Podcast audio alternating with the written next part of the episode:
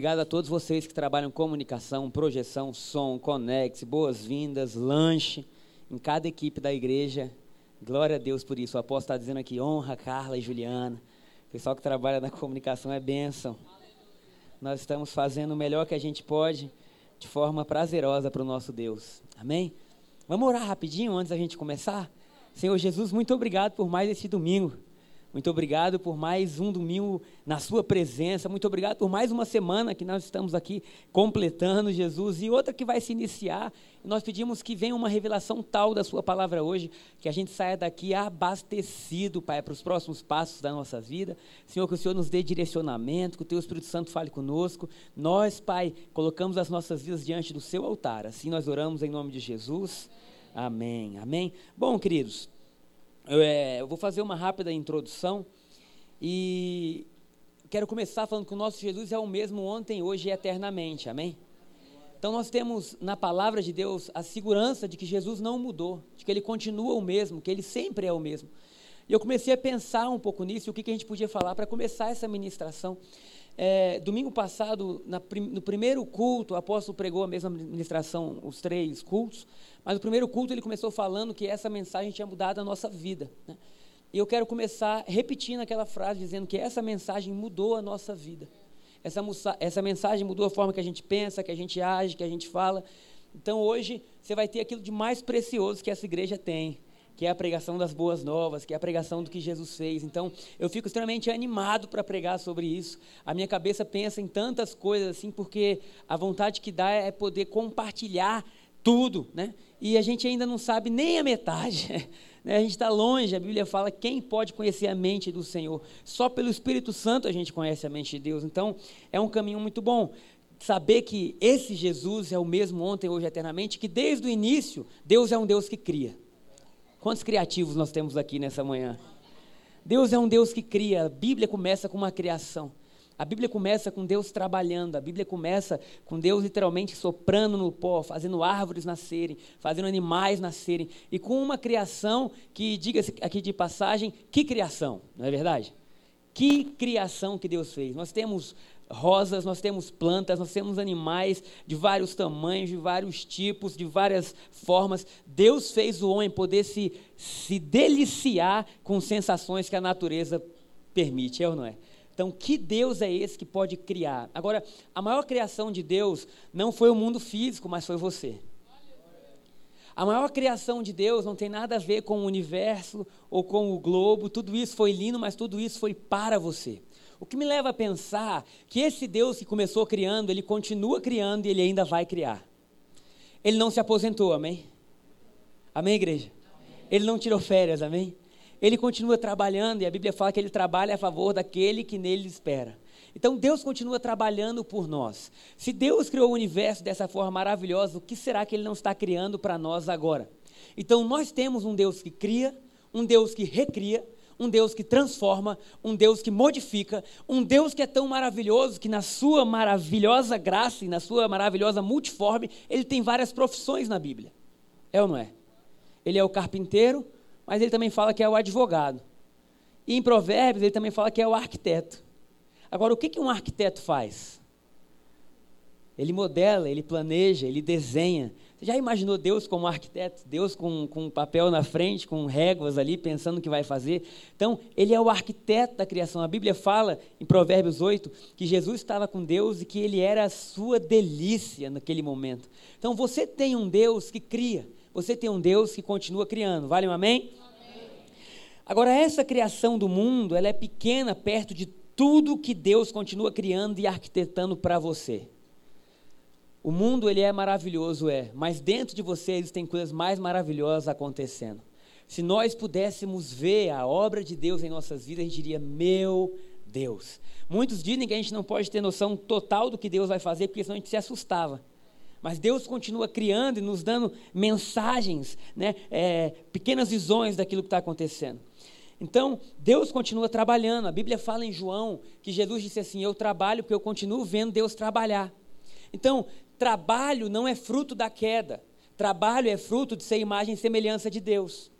Então, desde o Éden, Deus trabalhava e Deus continua trabalhando. A diferença é que. Uma, é, eita! Quase saiu línguas estranhas aqui, né? A diferença é que com a queda surgiu a labuta, que é o trabalho cansativo, penoso, é aquele trabalho que você tem que suar para ter o mínimo. E antes da queda, o trabalho não é labuta, é prazer.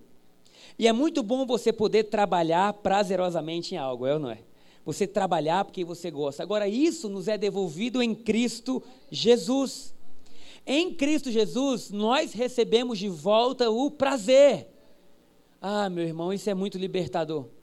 Porque a vida do cristão foi feita e desenhada pelo próprio Deus para ser algo prazeroso.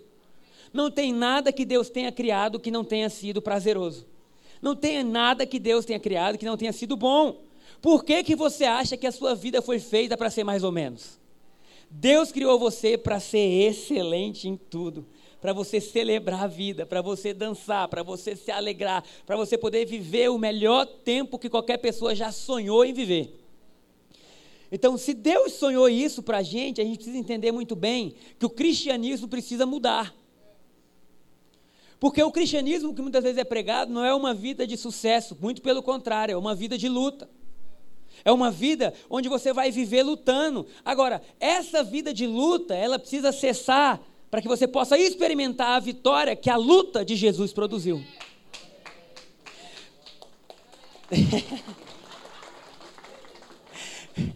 Essa é a Shaila, gente.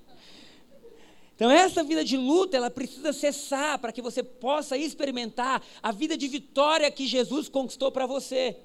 Então o evangelho não é o quanto que você pode lutar, sabe? Durante boa parte da minha vida, como eu lutei, eu lutava para ser perdoado, eu lutava para ser amado, eu tinha que lutar. Meu amigo era assim, luta, né? Luta, luta. E agora eu vi que a vida do cristão não é luta, é desfruta, desfruta, desfruta, desfruta. Porque quanto mais você desfrutar, menos guerra você vai ter que lutar. Quanto mais você conseguir ver o que Jesus fez, menos você vai ter que lutar. Então não quer dizer que não vão existir desafios, não quer dizer que não vão existir momentos, vai dizer assim, meu Deus. Mas em todos esses momentos você traz a vitória que já aconteceu para a sua vida. Então, a vida do cristão, a vida que Jesus veio trazer é uma vida em abundância. É uma vida abundante, é uma vida que ela não tem limites, amém? Então eu li um livro do Chris Walton um tempo atrás que dizia assim: existe alguma coisa muito errada com a igreja. Só falar uma coisa da igreja, amém? Se Deus projetou a vida para ser boa, vocês concordam com isso? Olha, desde a criação, se você for ler a Bíblia, você vai ver que Deus ele projetou a vida para ser boa. Tanto é que ele te colocou num jardim, não num deserto. Porque se Deus quisesse que sua vida fosse ruim, ele dizia, não vou preparar nada para eles, meu irmão. Eles vão ter que viver o que, que é ruim. Não, não. Muito pelo contrário, Deus criou a terra como modelo celestial. Então, se Deus criou a vida para ser boa, Deus também não criou a igreja para tornar a vida difícil, amém? Então a função da igreja não é mostrar que a vida é difícil, a função da igreja é facilitar a vida de quem está na igreja a entender que a vida é fácil. A entender que a vida é boa. Então a igreja é um instrumento criado por Deus para facilitar a compreensão do ser humano de toda a herança que ele disponibilizou para a gente. Então o nosso papel não é dizer, não é tão bom quanto você imagina. O nosso papel é melhor que isso. É dizer, você vai precisar de muita fé para acreditar que é melhor do que você podia sonhar. Então, essa é a função da igreja: trazer uma nova realidade espiritual que foi conquistada por Cristo Jesus. E o que a gente vai pregar e cansar de pregar aqui é a realidade que foi conquistada por Cristo Jesus. Ah, mas vocês só pregam isso? Sim, a gente só vai pregar isso, querido. A realidade que foi conquistada por Cristo Jesus, até que no nosso meio não tenha mais nenhum enfermo, não tenha mais ninguém endividado, não tenha mais ninguém depressivo, não tenha mais ninguém competindo um com o outro, até que essa realidade seja tão grande que mude a nossa realidade. Você deu sorte, hein? Seu Grêmio escapou. Fui almoçar com ele na quarta-feira. Aí ele falou assim: estou indo para o Rio Grande do Sul. Aí eu falei: torcer para quem? Aí ele: para o Grêmio. Eu falei: o Senhor te perdoe, te guarde. Tiago falou assim: nós fomos almoçar, e ele falou assim: glória a Deus, porque a minha fé está sendo restituída, né? E o evangelho, ele restitui a fé das pessoas, porque fé é você acreditar, fé não é você fazer. Então o evangelho, ele aumenta a fé, amém? E potencializa obras em segunda instância, uma consequência, amém? A sua vida não pode estar baseada nisso, mas você vai crer. Então, Deus criou a vida para ser boa. Deus criou você para você ter os melhores relacionamentos que podiam existir. Para você ter amigos, para você ter uma casa que você ama estar naquela casa, para você ter filhos saudáveis, sabe? Deus não criou você para viver com medo, gente. Querido, sério, o medo é a, é a maior mentira do diabo. Eu vejo as irmãs aqui da igreja, às vezes estão grávidas, o menino nem nasceu, ela está com medo, como é que vai, vai ser na adolescência? Não, ele ainda não nasceu, mas pastor, o mundo está assim. Imagina quando ele estiver na adolescência. Eu falei, minha filha, calma. Por quê? Porque o mesmo Deus que fez você gerar é o Deus que vai guardar, é o Deus que vai cuidar, é o Deus que vai te ajudar. Sabe? Não quer dizer que em alguns momentos a gente não fique duvidoso, que a gente olha e fala, Jesus, guarda esses meninos, eu oro por eles. Só que aí eu falo assim, quer saber de uma coisa? Não é guarda, é eles já estão guardados. Porque mais poderoso até do que aquilo que eu falo é o que Deus já falou, e Deus já falou que eles são amados, escolhidos, aceitos, que eles são de Deus. Então eu tenho que condicionar minha mente aquilo que a verdade do Evangelho diz. Porque senão a gente vive dentro da igreja, mas com padrões que não são cristãos. E aí o livro do Chris Valentin dizia o seguinte: tem alguma coisa errada com a igreja. Porque às vezes o pessoal que não está na igreja parece ser mais feliz do que quem está.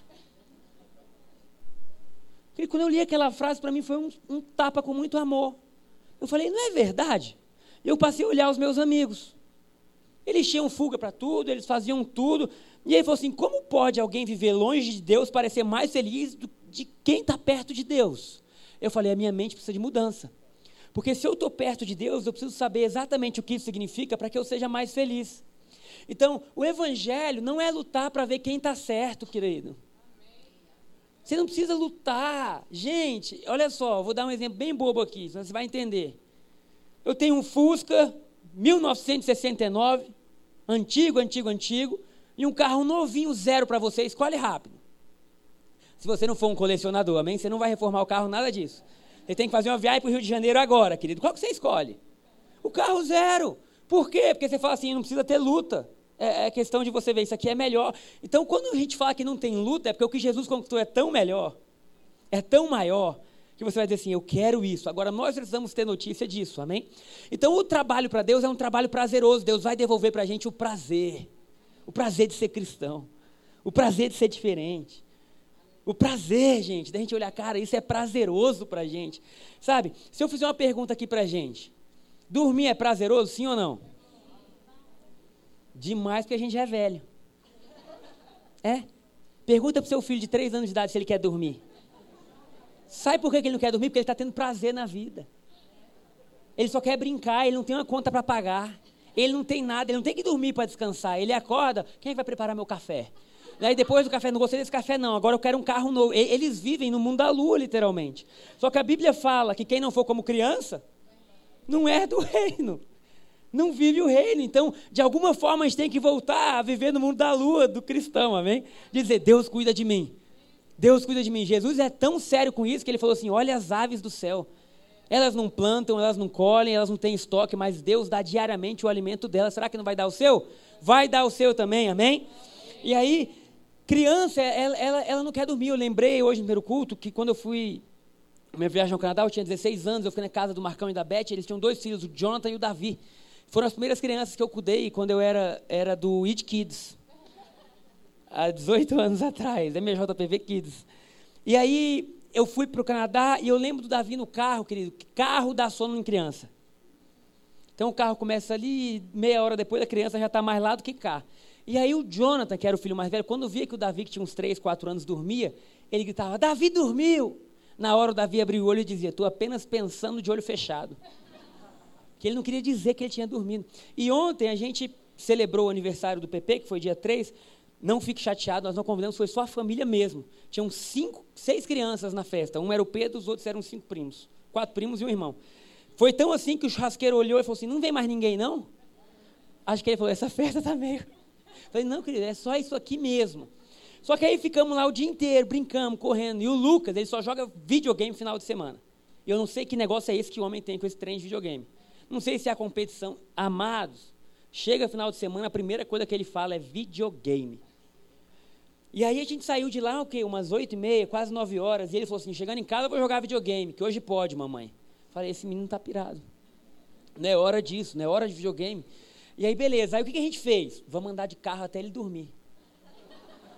E começamos a dormir. Esse menino não queria dormir. O Pedro já estava lá largado e ele segurando o olho até que ele dormiu. Irmãos, eu peguei ele no colo, fui levando para casa cantando, né? Todo pai sabe o que é isso. Aclame ao Senhor toda a terra e cantemos. Poder, majestade, louvores ao rei. Quando eu botei ele, irmão, foi assim, ó, pum, videogame. Eu falei, diabo, você está derrotado nessa casa. Gente, mas é sério, ele começou, eu vou jogar videogame. Querido, foi quase 40 minutos de negociação. Dizendo, não é hora de videogame, filho. Aí, ele só rendeu quando a Shara falou que ele ia poder jogar 40 jogos hoje. Ele nem sabe o que é 40, mas ele achou que devia ser muito, falou, tá bom. Mas o porquê? Porque ele está tendo prazer na vida dele. Está sendo prazeroso, e o que eu vejo é muito cristão que perdeu o prazer. Sabe, é impossível você frutificar se você não tiver prazer. Porque somente prazer e confiança produz intimidade, e fruto gerado sem intimidade é estupro. Então só existe evangelho que frutifica de forma saudável quando existe prazer entre a igreja e Jesus. Sabe, muitas coisas que eu, que eu ouvia era assim: Deus quer te usar, Deus quer te usar. E Ele quer te usar. Mas muito mais do que te usar, Deus quer te amar. Se você. Experimenta isso. Tem alguém solteiro aí? Amém. Algumas poucas pessoas, tipo assim. Eu. o dedo não levantou mais, que você vai fazer o seguinte: se tiver um homem solteiro aqui, chega na, na irmã que você está ali orando, né, em secreto, e você fala para ela assim: casa comigo que eu vou te usar. Ela vai dizer o quê? Sai para lá, né? Ela não vai querer nada com você, porque ninguém gosta de ser usado. Nós nascemos para sermos amados. Então, por mais que Deus use você, a glória do Evangelho é que Deus ama você. E porque Deus ama você, então você se permite ser usado como instrumento de dons, de justiça, de paz. Ah, vale um aplauso a Jesus por isso? Então, se a igreja foi formada e se a nossa vida foi formada. Outra coisa interessante a falar da igreja é que a igreja não foi criada no Éden, amém? A família foi. O papel mais importante da sociedade não é da igreja, é da família. Então Deus não falou assim: vou criar o um homem e vou formar uma igreja. Amém? Não. Falou, vou formar um homem, uma mulher, eles vão ter filhos. Então, a forma mais fácil da gente mostrar a Deus não é dentro da igreja, é na nossa casa. É no nosso dia a dia, é na forma que a gente vive. E é mais desafiadora também. Amém, irmãos? É verdade. Pensa a pessoa que você mais brigou na vida. Se não fosse seus irmãos, você é filho único. É. Né? Mas por quê? Porque é desafiador, é desafiador. Você vê, até quando a gente faz aviso junto, tem gracinha. Você vê, o meu irmão, ele, ele, ele é tão abençoado que ele sempre vem no culto das 11. Hoje, ele vem no culto da noite, que ele quer ver o Flamengo. Vê se pode. É irmão, ninguém falaria isso se não fosse irmão. Mas então, se. Até perdi o que eu ia falar do paraíso, mas deixa eu ver. Ah, ok. Se Deus sonhou a nossa vida para ser um paraíso, quem quer cochilar no paraíso? Eu não quero, não. Eu lembro da minha irmã, um tempo atrás, minha irmã, assim, ela, ela tinha muito desejo de, de usar bem o dinheiro que ela tinha, né? Eu lembro que quando ela viajou para a Disney, ela não queria dormir, você lembra disso? Que ela disse uma frase assim, dormir em dólar? Vou dormir em dólar? Não vou, já que eu estou aqui, meu amigo, eu vou em todos os parques, eu vou gastar, né? Agora, tem ideia que o lugar espiritual que você está é muito melhor que a Disney? Então fala para quem está perto de você assim, acorda, acorda. E aí eu falo hoje o tema da pregação, que essa foi só a introdução. Essa foi só a introdução. Vamos lá, posso falar o tema da pregação? É para de perder tempo. Para de perder tempo, cara. Amém? Demorou um pouquinho, Gustavo. Para de perder tempo. Solta logo o tema. Pare de perder. Estou vendo aqui. Pare de perder tempo. Porque o que acontece com a igreja é que a gente perde muito tempo. E eu não falo perder tempo, porque perder tempo você pode achar, ah, então o que é perder tempo? É não estar tá orando? Não, querido. Você não vai orar 24 horas por dia, não. Sua vida vai ser uma vida em oração, porque tudo que você fizer vai ser para Deus. Você está trabalhando, é oração. Você está jogando bola, é oração. Você está desfrutando da intimidade com a sua família, isso é uma oração. Então nós vamos orar o tempo inteiro. É impossível você estar tá orando o tempo inteiro, você vai ficar chato. É aquele tipo de pessoa que você vai conversar com ela, ela só, é, é difícil. Deixa para lá. Acho que eu preciso me. Então para de perder tempo. O que é perder tempo para um cristão? É deixar a mente ser ocupada com aquilo que não é de Deus. Perder tempo é você viver preocupado. É você viver pensando mais nas coisas que o inimigo está fazendo, que Deus está fazendo. É você pensar em como teriam sido as coisas se você tivesse feito diferente. Você não fez. Não é? Não adianta pensar agora como teria sido feito. Você não fez. Então o que, que você faz agora? Você condiciona a sua mente para aquilo que Jesus está fazendo. E o que, que você pode fazer, como você pode mudar, o que, que você pode sorrir, como você vai viver. Então você vai pegar a vitória da cruz e vai falar: essa é a minha vitória.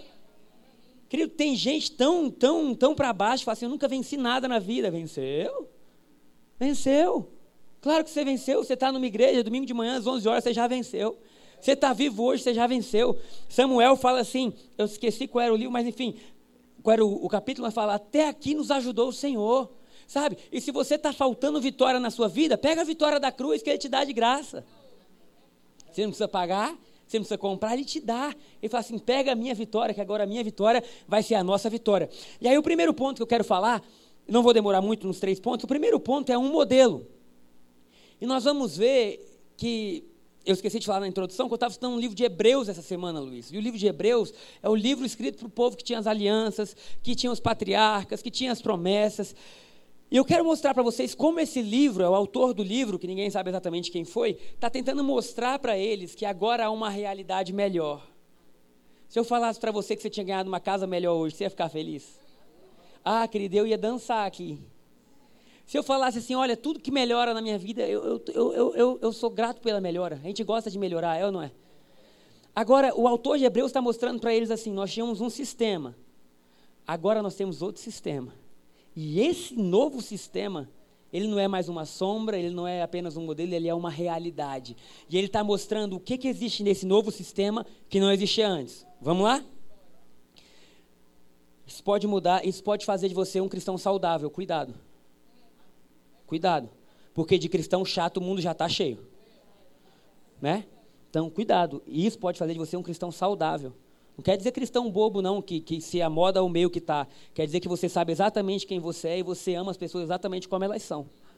E você crê que Jesus é poderoso para produzir mudança por onde você passar. Amém? Então, cuidado, essa pregação é perigosa. Eu falo isso porque eu tenho encontrado muitas pessoas que querem viver em luta. Mas esse é o segundo ponto da pregação, vamos para o primeiro. Então, Levítico, Levítico capítulo Êxodo, perdão, 25, 9, 40, Deus está falando com Moisés. Moisés, ele é o principal representante da antiga aliança. Não que toda antiga aliança seja sobre ele, mas porque a antiga aliança tem como modelo principal a lei. Ele foi a pessoa escolhida por Deus para receber a lei. Então, olha o que Deus fala quando vai dar a lei para Moisés. Isso é bem interessante. Ele fala assim: Deves fazer este tabernáculo e a sua mobília, os seus móveis, de acordo com o modelo que eu lhe mostrei. De acordo com o quê? Com o modelo que eu lhe mostrarei. Então, o primeiro ponto de hoje é um modelo. O que Deus estava mostrando para Moisés é: isso que eu estou te mostrando, Moisés, é um modelo. É um modelo de quê? É um modelo de uma realidade que existe. Aleluia. É um modelo de algo que tem no céu, mas vocês não podem ter ainda na terra, Moisés. Então eu vou passar para você um modelo. E Moisés começa a fazer o tabernáculo, a roupa dos sacerdotes. Moisés, gente, se você quer um, um, ler um livro difícil de ler, lê Levítico. É Levítico. E vê se não vai dar sono. Querido, porque tem uns capítulos, que, ah, quando começa ali a, a genealogia dos irmãos, Mesaque, que gerou Abidineu, que gerou Frustreco, que gerou. Irmão, tem uns 200 nomes, você chega e fica assim, Jesus. Aí você continua, ele vai dizer como é que era a roupa, como é que era o templo. Por quê? Porque Deus tinha dito, faça exatamente como eu te mostrei. No versículo 40, desse mesmo capítulo, Gustavo, Deus repete novamente, dizendo: cuide para que tudo seja feito de acordo com o modelo que eu lhe mostrei aqui no monte.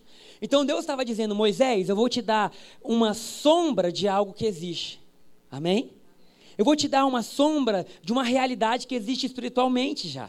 E aí Moisés ele começa a trabalhar naquilo. Moisés começa a pensar, ele desenha o tabernáculo, e o tabernáculo era o lugar que Deus se manifestava a Israel. A Bíblia fala que existia uma nuvem, muitas vezes, que vinha sobre o tabernáculo, toda uma glória existia. Quando o acampamento ia andar, primeiro eles carregavam o quê? O tabernáculo. O tabernáculo ia no meio do povo. Tem até uma foto que o Gustavo mostrou no culto passado que eu quero mostrar para vocês. Então a ideia era o tabernáculo no centro, porque se Deus estiver no centro, todo o restante está seguro. Amém? Qual tem que ser o centro da sua vida? Deus. Amado irmão, não é sua esposa, não são seus filhos, não é seu emprego, não é seu carro, não é sua saúde, é Deus. Se Deus estiver no centro, Ele vai sustentar todas as demais coisas. Então Deus falou: bota o tabernáculo no centro. E essa visão, Deus divide as tribos. Vocês veem o formato que faz ali? Qual é esse formato? É de uma cruz. Olha como até o acampamento do povo de Israel simbolizava algo que a gente viveria. É tão interessante esse formato. Quem lembra da história de Balaão? Não é pegadinha, não, é sério. Quem lembra da história de Balaão? Né? Não é possível, só três pessoas, gente. amém. Agora quatro pessoas. Então o que, que era Balaão? Balaão era um profeta de Israel. O profeta era a pessoa que falava pela boca de Deus. Só que Balaão gostava do din-din demais. Não pode, amém? Não pode gostar do din-din demais, que a Bíblia fala que o amor ao dinheiro, o amor ao dinheiro, não é o dinheiro, amém? Então, a gente fala assim, é, é, pecado ser rico, é nada, meu irmão. Seja rico, mas não ame o dinheiro. O amor ao dinheiro é a raiz de todos os males. E Balaão amava muito dinheiro. E o rei da outra nação que estava guerreando com Israel, subornou ele e falou assim, sobe no monte e profetiza contra Israel. E ele viu o dinheiro, falou, tudo bem, vou subir no monte. Quando ele subiu no monte e ele vai profetizar, a Bíblia fala que a língua dele muda. Em vez de amaldiçoar Israel, ele diz assim, como eu posso amaldiçoar quem Deus abençoou? Como eu posso levantar qualquer palavra contra aqueles que Deus já deu vitória? Agora, querido, eu quero mostrar que Balaão estava vendo a cruz na vida de Israel. E o que quer dizer hoje que qualquer pessoa que se levante contra você, que vê a cruz, não pode te amaldiçoar, tem que te abençoar. O que quer dizer que não há maldição que valha sobre a sua vida. O que quer dizer que se a cruz de Cristo Jesus for o centro da sua história, da sua caminhada, querido, você é alvo de bênção. Sabe, nós aprendemos tanto sobre maldições hereditárias, esquecemos de falar de bênçãos hereditárias. É sério. Queridos, porque a Bíblia fala em Gálatas 3 que toda maldição foi levada em Jesus. Ah, meu avô teve, meu pai teve, você não vai ter, porque a maldição foi levada. Mas a Bíblia fala que bênção hereditária Jesus não leva, não, Jesus deixa. Ah, Jesus é lindo demais. Então, esse era o formato que Moisés tinha. Agora, dentro desse tabernáculo, ele trava só os sacerdotes, todo mundo, a maioria sabe disso, os sacerdotes no átrio, tinha o pátio, tinha o santo lugar, mas tinha o santo dos santos. O que, que separava o santo dos santos dos outros lugares? Um véu. Um véu, queridos, que tinha 18 metros de altura, que é um prédio mais ou menos de seis andares. O, o, a espessura do véu era como de um palmo. E ele tinha 9 metros também de largura. Então você imagina o tamanho disso. Agora, o sumo sacerdote, o sumo sacerdote nada mais é que o sacerdote principal, ele entrava lá uma vez por ano. Eu não vou ler para vocês o capítulo que eu li no primeiro culto, até para você não cansar, mas o que que, o que que ele representava? Ele entrava lá uma vez por ano. Agora, a Bíblia diz em Levítico que quando o sacerdote entrasse lá, o povo não podia trabalhar. Olha que legal. No dia que o povo receberia perdão, Deus dizia assim: Não misture o seu trabalho com o que eu vou te dar. Então, naquele dia era proibido trabalhar, todo mundo tinha que descansar. O sumo sacerdote passava por todo o ritual de matar o cordeiro, de aspergir o sangue do cordeiro. E aquela purificação através do sangue do cordeiro credenciava ele a entrar onde? No Santo dos Santos. Agora vamos lá, a maioria sabe, se o sumo sacerdote não tivesse feito o ritual corretamente, o que acontecia? Ele morria. Ok? Agora, o que estava sendo julgado ali eram as obras do sumo sacerdote ou era se ele tinha cumprido o ritual? Pensa aí. Era se ele tinha cumprido o ritual. Por quê? Porque o que purificava o sacerdote não era se ele tinha sido um bom sacerdote, mas se ele tinha sido lavado com o sangue do cordeiro. Então ele entrava lá uma vez por ano, irmão. Se o povo tivesse, é, se o sacerdote tivesse vitória, o povo tinha vitória. Se o sacerdote morresse, o povo ia ter que esperar um outro sumo sacerdote. Então, essa era a realidade que eles tinham uma vez por ano, uma pessoa entrava no Santíssimo Lugar com um véu enorme que separava ele, e essa pessoa mostrava se teria vitória ou não. Agora, isso era um modelo. Mas um modelo que abençoou poderosamente Israel, sim ou não? Você pode estudar até hoje, Israel tem as pessoas mais abençoadas do mundo. Do mundo. em breve, nós vamos dizer que todo aquele que crê em Cristo Jesus vão se tornar ou já são as pessoas mais abençoadas em termos assim é, que dá para medir também, amém? Porque espiritualmente falando nada se compara. Mas essas bênçãos espirituais vão se tornar reais na nossa vida. Vamos dizer, qual é o povo mais feliz? O cristão. Qual é o povo mais generoso? O cristão. Qual é o povo com mais amigos? O cristão. Qual é o povo com mais empresas? O cristão. Tudo, por quê? Porque a bênção do Senhor está sobre a nossa vida, amém? Não é uma comparação, só quer dizer que a nova aliança tem coisas melhores. Então, essa era a antiga aliança, um modelo do que acontecia, um modelo do que eles tinham, que trouxe bênção sobre eles. Agora, amados irmãos, eu quero ler com vocês o livro de Hebreus, capítulo 10, versículo 5. E nós vamos ler até o 8. Porque o autor de Hebreus está trazendo a imagem de um novo sumo sacerdote. Agora, esse sumo sacerdote que é chamado Jesus, olha o que ele faz. Por isso, quando Cristo veio ao mundo, disse: Não quiseste sacrifício nem oferta, contudo, me deste um corpo para oferecer. Não te agradaste de holocaustos nem de outras ofertas pelo pecado. Então eu disse: Aqui estou eu para fazer a tua vontade, ó Deus, como está escrito a meu respeito no livro. Versículo 8. Primeiro Cristo disse, pode ser o versículo 9. Então acrescentou: Aqui estou eu para fazer a tua vontade. Ele cancela a primeira aliança a fim de estabelecer a segunda aliança. Queridos, olha que coisa mais linda que está acontecendo aqui nesse texto. O autor de Hebreus está dizendo: nós tínhamos um sumo sacerdote que entrava uma vez por ano naquele lugar. E uma vez por ano ele tinha que passar por todo um ritual. Mas agora Jesus vem e ele diz assim: Olha, você não se alegrou de, de, de morte de cordeiro, de oferta, de holocausto, muito pelo contrário, você me deu um corpo. O que Jesus faz é que ele entra em um tabernáculo não humano, mas espiritual, não carregando um sangue de cordeiro, mas o seu próprio sangue. E ele fala: Deus, aqui agora está o meu sangue, o sangue de uma nova aliança. Então ele cancela a primeira e ele inaugura a nova aliança. Será que você pode dizer amém? Então essa mudança é radical, porque agora nós temos um sumo sacerdote. E esse sumo sacerdote, ele está assentado, eu não vou ler todos os versículos, mas ele está assentado à direita de Deus. Agora, para que servia um sumo sacerdote? Para proteger você, para defender você, para guardar você, para se colocar no seu lugar. Agora, o sumo sacerdote, ele morria de velhice, às vezes de enfermidade, e tinha que vir outro sumo sacerdote Agora, o nosso Jesus, a Bíblia fala que ele é sumo sacerdote para sempre. Para sempre. A Bíblia fala em Hebreus que ele está sentado ao lado direito de Deus e que ele fala a nosso favor. Então, o que, que eu quero te dizer nessa manhã? Irmão, Moisés tinha um modelo, você tem a realidade. E a realidade não fala de homens que entrariam lá ano a ano, não fala do pastor entrando, não fala do seu líder de grupo entrando, não fala do mestre entrando ou do profeta entrando, fala de Jesus entrando. E quando Jesus entra, ele oferece o seu próprio sangue. E quando ele oferece o seu próprio sangue, esse sangue se torna o sangue que nos purifica, que nos limpa, que nos salva, que nos redime, que nos anima, que nos encoraja, que nos potencializa. Esse sangue se torna muito mais poderoso do que qualquer outro sangue que existia. Amém? Então, o primeiro ponto é: antigamente era um modelo, hoje é uma realidade. Creia, creia, querido. Jesus está falando bem de você para Deus agora.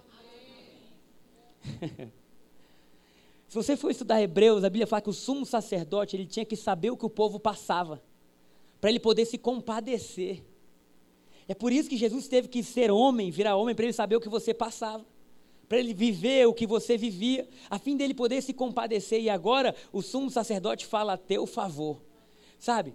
Imagina que você precisa receber hoje uma grande vitória. É, sei lá, na sua vida e que você precisa de uma audiência com uma pessoa muito importante no Brasil e você tem o seu melhor amigo que também é melhor amigo dessa pessoa, você ficaria mais seguro ou não? Eu ficaria seguro demais. Eu diria, ô oh, benção, fulano, fala com ele. Por quê? Porque eu estou precisando disso aqui. Agora o que acontece é que Jesus tornou sumo sacerdote, o próprio Filho de Deus está à destra dele. E ele faz, olha, ele é o nosso intercessor. Ele é aquele que está falando a nosso favor. Então, a primeira, a, o primeiro ponto é esse: é uma realidade. E essa realidade nos traz paz. Essa realidade nos traz equilíbrio, amém?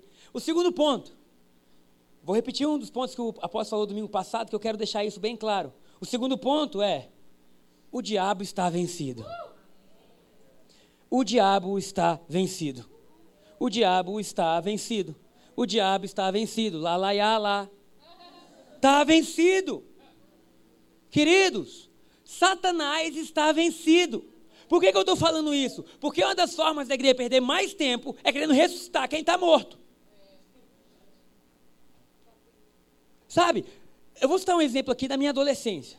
Graças a Deus eu nunca fui muito de briga. Tomara que, que ninguém aqui tenha sido também. Mas tinha uns amigos meus que diziam assim: hoje eu quero brigar. E eu vou sair para brigar. Alguém já ouviu histórias como essa? Eu vou sair para brigar. O primeiro passar na minha frente, a gente briga. Aí eu falo, rapaz, mas por que você não vai só se alegrar? Ele, não, eu quero brigar. E eu vejo muito cristão adolescente ainda, que quer brigar com o diabo por tudo na vida. em vez de estar apresentando a festa que Jesus preparou, está procurando inimigo para ter que brigar. Não, mas eu vou brigar por isso. Mas eu vou brigar por aquilo. Deixa eu te falar algo. Se o diabo cruzar o seu caminho, você vai trucidar ele. Ele vai fugir, você vai repreender. Se ele se levantou contra a sua saúde, você se levanta contra ele e fala assim: pode ir embora, em nome de Jesus, aqui não é lugar para você, você não, temos, não temos nada a ver com você, some. Mas para de procurar chifre, meu irmão, porque quem procura demais acha. É igual aquela pessoa hipocondríaca que passa o tempo todo procurando doença, uma hora acha. Então o que, que acontece? Essa nova aliança nos assegura que o nosso inimigo está vencido. As suas enfermidades estão vencidas. Os seus vícios foram vencidos, os seus pecados foram vencidos, a sua tristeza foi vencida, a sua depressão foi vencida, crise de pânico, síndrome de tudo, foi vencido. O que, que você precisa fazer? Pegar, se levantar e dizer: Isso aqui é meu. Vou citar um exemplo da minha vida. Conversei com a Charla um tempo atrás meu joelho começou a doer, porque desde que eu tinha 15 anos, que eu fiz a minha primeira ressonância, o médico falou que eu tinha condromalácia. Esse nome é de crente. Condromalácia. Falei, gente, aí o negócio foi passando, e semana retrasada, meu joelho estava latejando de dor, eu acordar de noite. E eu falei, não vou parar, não vou parar de fazer nada. E eu falava para ele assim, você ainda não entendeu que você é o joelho de Cristo, rapaz? Aí o que, que eu fiz? Só para potencializar o nível da minha fé. Comecei a tomar Santa Ceia todo dia ia na cozinha, pegava um pedaço de pão, pegava o suco de uva e dizia assim: Jesus, aqui está a prova da minha vitória. Porque crente, até quando está passando dor, ele tem classe, querido. Ele tem classe. Crente não é qualquer um, não. Agora, se é primeiro vento que aparece na sua vida, você desespera, uai. Ah, não. Tenha classe, até para passar pela luta. Pega a sua santa ceia, dobra e fala, Jesus, essa aqui é a minha vitória. Jesus, obrigado, porque tudo aqui é passageiro, mas há um reino que é eterno. Obrigado, porque o meu corpo tem que responder a sua obra na cruz. Se isso veio do inimigo, do não sei onde, de velhice, de. de, de, de, de, de, de, de, de quê? Está queimado agora. Irmão, não deu três dias. Renovado. Melhor do que o do Lucas e do Pedro. Pela fé. Não, pela fé é melhor do que eles, mas está totalmente renovado. Mas o que, que a gente faz então? Se existe uma. Um, um, um, olha, Deixa eu te falar algo. Você não está em guerra.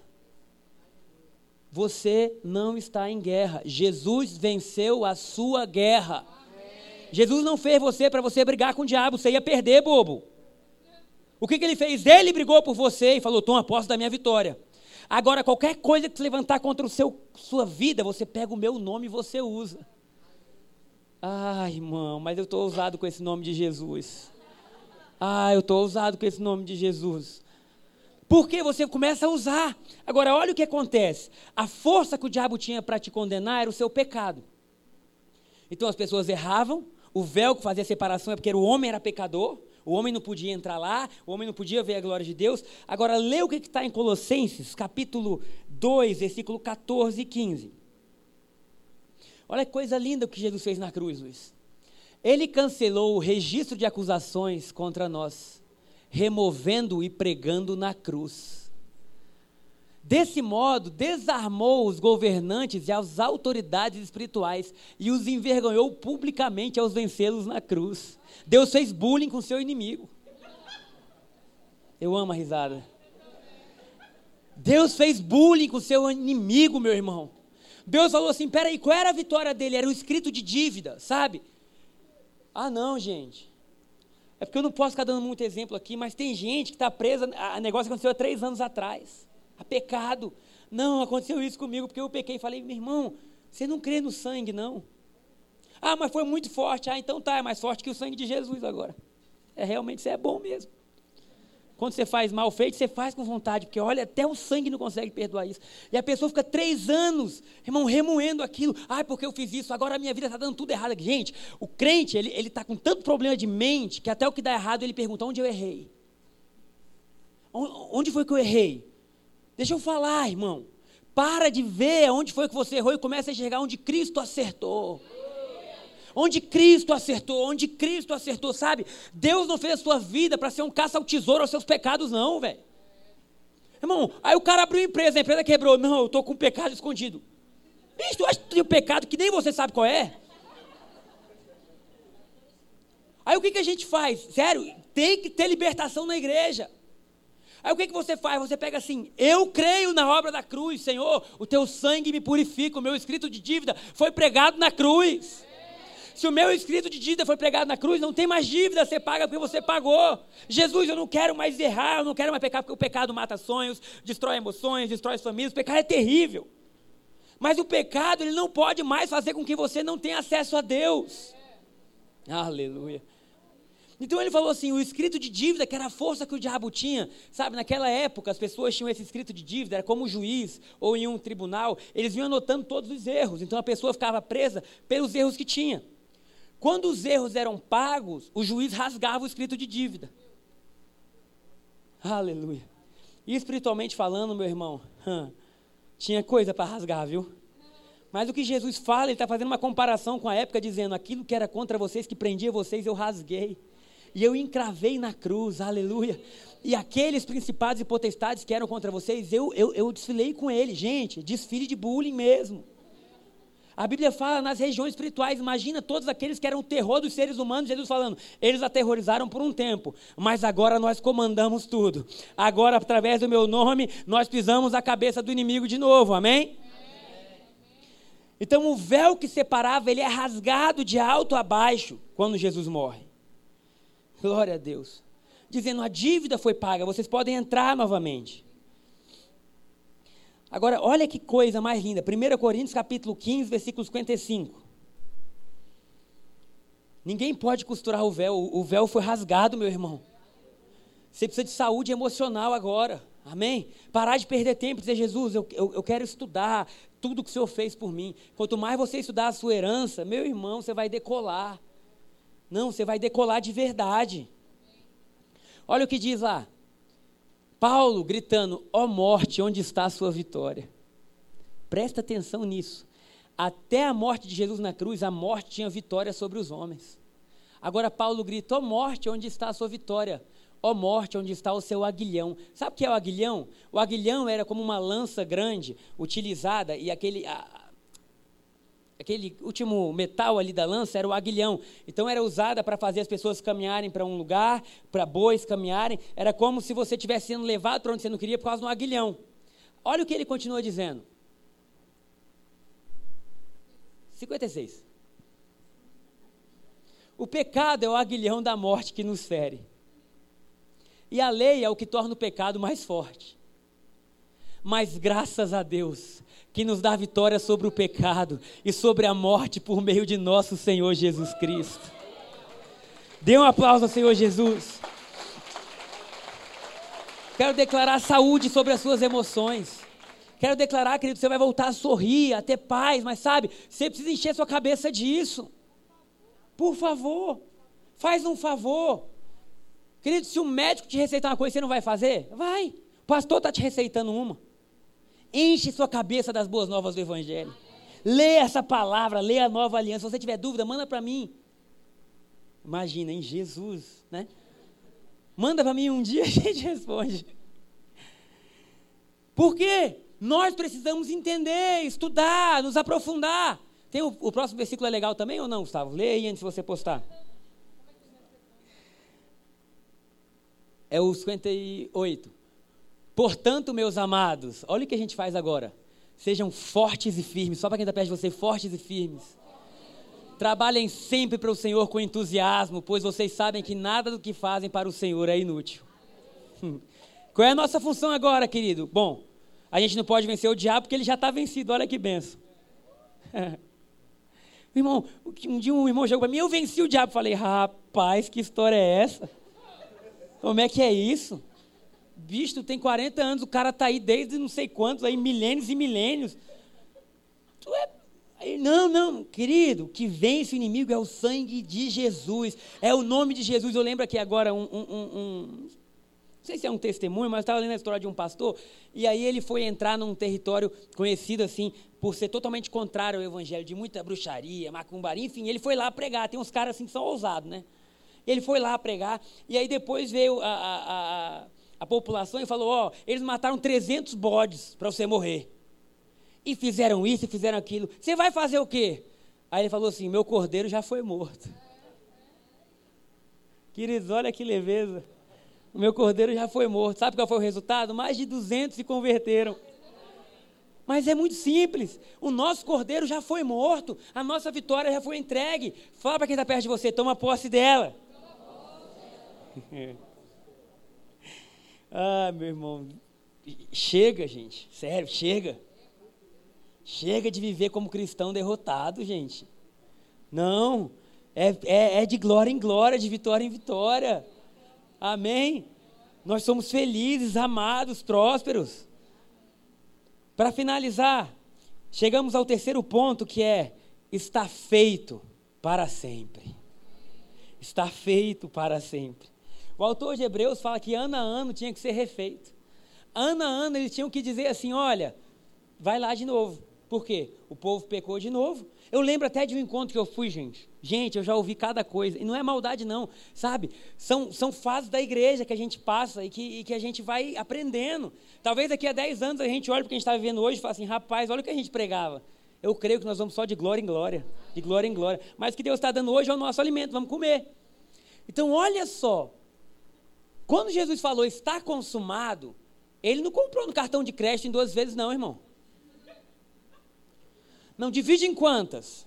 Não, o preço é muito alto do pecado da humanidade. Vamos pagando parcelado, parcelado. Querido, Deus pagou de uma vez por todas pelos pecados. Os nossos pecados de ontem, de hoje, de amanhã estão perdoados. Aí fala assim, mas como é que é isso? O pessoal fala, nem pequei, já está perdoado. É claro, antes de você nascer, o perdão já estava liberado.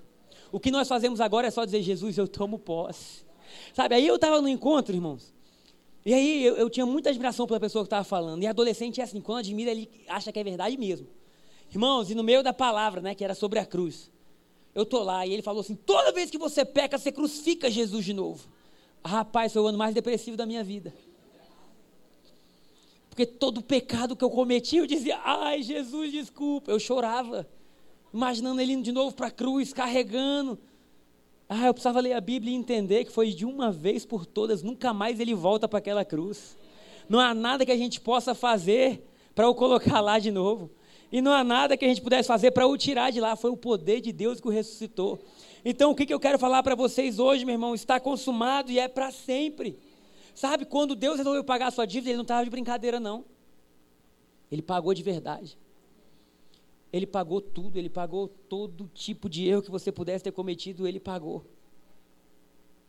Agora, há, há um ponto interessante nisso, nós já estamos quase finalizando, que fala: imagina que você vai em uma concessionária e você entra lá e tem o um carro lá, você gostou do carro, tem o um valor lá, o vendedor veio, negociou com você, está ali o Dudu que vende carro, foi até a concessionária dele, ganhou o prêmio de maior vendedor do mês passado.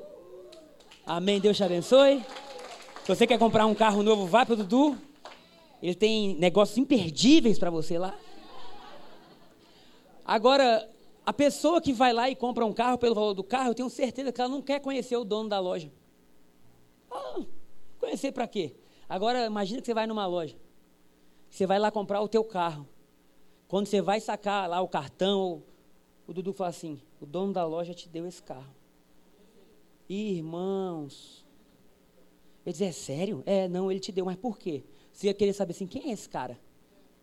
Da onde ele é? Por que, que ele quis me dar esse carro? Qual é o coração dele? Porque a graça é o que gera acesso.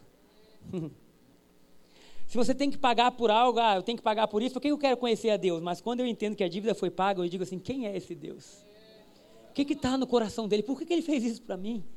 Por que, que ele está. Mas sabe, muito além de perdoar suas dívidas, ele te deu uma herança.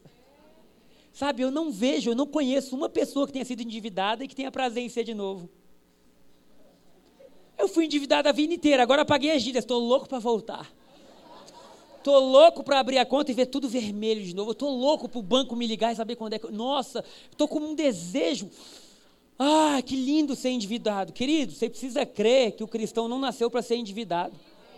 Se você prega a nova aliança para uma ovelha, ela vai dizer obrigado, as minhas vidas foram perdoadas, para lá eu não volto nunca mais. Eu não quero mais saber, como diz aquela canção, não quero trocar de par, você me guiou melhor que ninguém. Então, esse é o tempo da gente se levantar, da gente tomar posse do que é nosso, da gente brilhar a luz de Jesus. É, para finalizar, esse versículo que eu quero ler com vocês, olha que coisa linda. Isso faz de Jesus, presta atenção. Se você quiser fechar os seus olhos para você ouvir e receber, isso faz de Jesus a garantia de um caminho muito melhor para chegarmos a Deus. Um sistema que realmente funciona, uma nova aliança. Antigamente havia uma multidão de sacerdotes, pois eles morriam e tinham de ser substituídos. Mas o sacerdócio de Jesus é eterno. Ele está em seu posto agora e estará a eternidade inteira para salvar todos os que se dirigem a Deus por meio dele. E o tempo todo, Jesus trabalha para defendê-los. Amém? Queridos, essa é a realidade sobre a sua vida. Essa é a realidade sobre a sua casa. Essa é a sua realidade. Sabe, nós vamos agora louvar. Se você quiser, pode ficar em pé no seu lugar. Nós vamos louvar aí. Eu quero convidar você a tomar posse desse Deus que cria, desse Deus que recria, desse Deus que transforma, desse Deus que ajuda, desse Deus que dá ideias, desse Deus que perdoa. E antes do louvor orar, enquanto a ceia entra, pode ir entrando. Eu quero fazer uma oração com vocês, com toda a igreja. E eu quero dizer bem alto: chega. Já chega. Sabe? Nós não vamos comprar briga com ninguém. Mas se o inimigo tentar entrar no território, ele vai sair frustrado e derrotado pelo sangue de Jesus. Então eu quero orar com vocês agora em unidade, para que no nosso arraial existam brados de alegria e de vitória. Para que as nossas casas sejam curadas e libertas de toda e qualquer depressão. Para que esse espírito maligno de, de, sabe, nada é suficiente, nada mais alegra, seja levado embora do nosso meio. Para que nós possamos ser de verdade um povo feliz, alegre, porque a gente conheceu Jesus. Por que, que você é alegre? Cara, deixa eu te contar uma história. Eu não tinha nada, agora eu tenho tudo. Eu era estranho, eu não sabia nem quem era Deus, agora eu, eu moro na casa dele. Deus que tinha um tabernáculo no meio do povo, resolveu dizer que eu sou o tabernáculo dele agora. Sabe? Ah, você tem tudo que você queria? Quem tem, irmãos? Quem tem? Mas eu posso dizer algo: para o cristão verdadeiro, ele tem muito mais do que aquilo que ele queria. Talvez ele não tenha tudo fisicamente, mas espiritualmente ele tem uma fonte de saciedade no seu coração, uma fonte de cura. E nós vamos orar agora para que no nosso meio não prevaleça nada que não vem de Deus. Nós vamos orar sabendo que nós somos uma igreja que vai estudar a obra de Jesus.